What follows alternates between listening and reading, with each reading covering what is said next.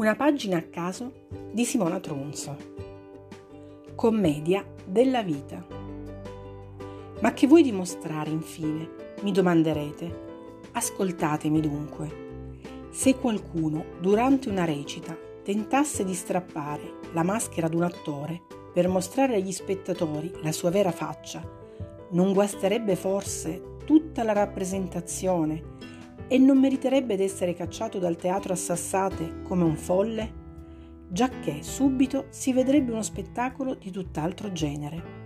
Colui che prima rappresentava una donna, ora apparirebbe improvvisamente un uomo.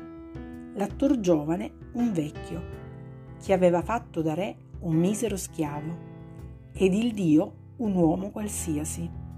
Ma alzare il velo di quell'inganno significa guastare tutta la rappresentazione, poiché esso soltanto tiene legati a sé gli occhi degli spettatori. Del resto, tutta quanta la vita umana non è se non una commedia, in cui ognuno recita con una maschera diversa e continua nella parte, finché il gran direttore di scena gli fa lasciare il palcoscenico.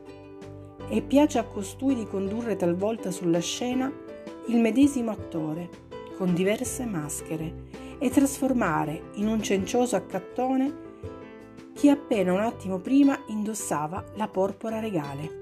In effetti, dunque, tutto su questa terra è una mascherata, ma ormai è stabilito che la commedia si debba recitare a questo modo.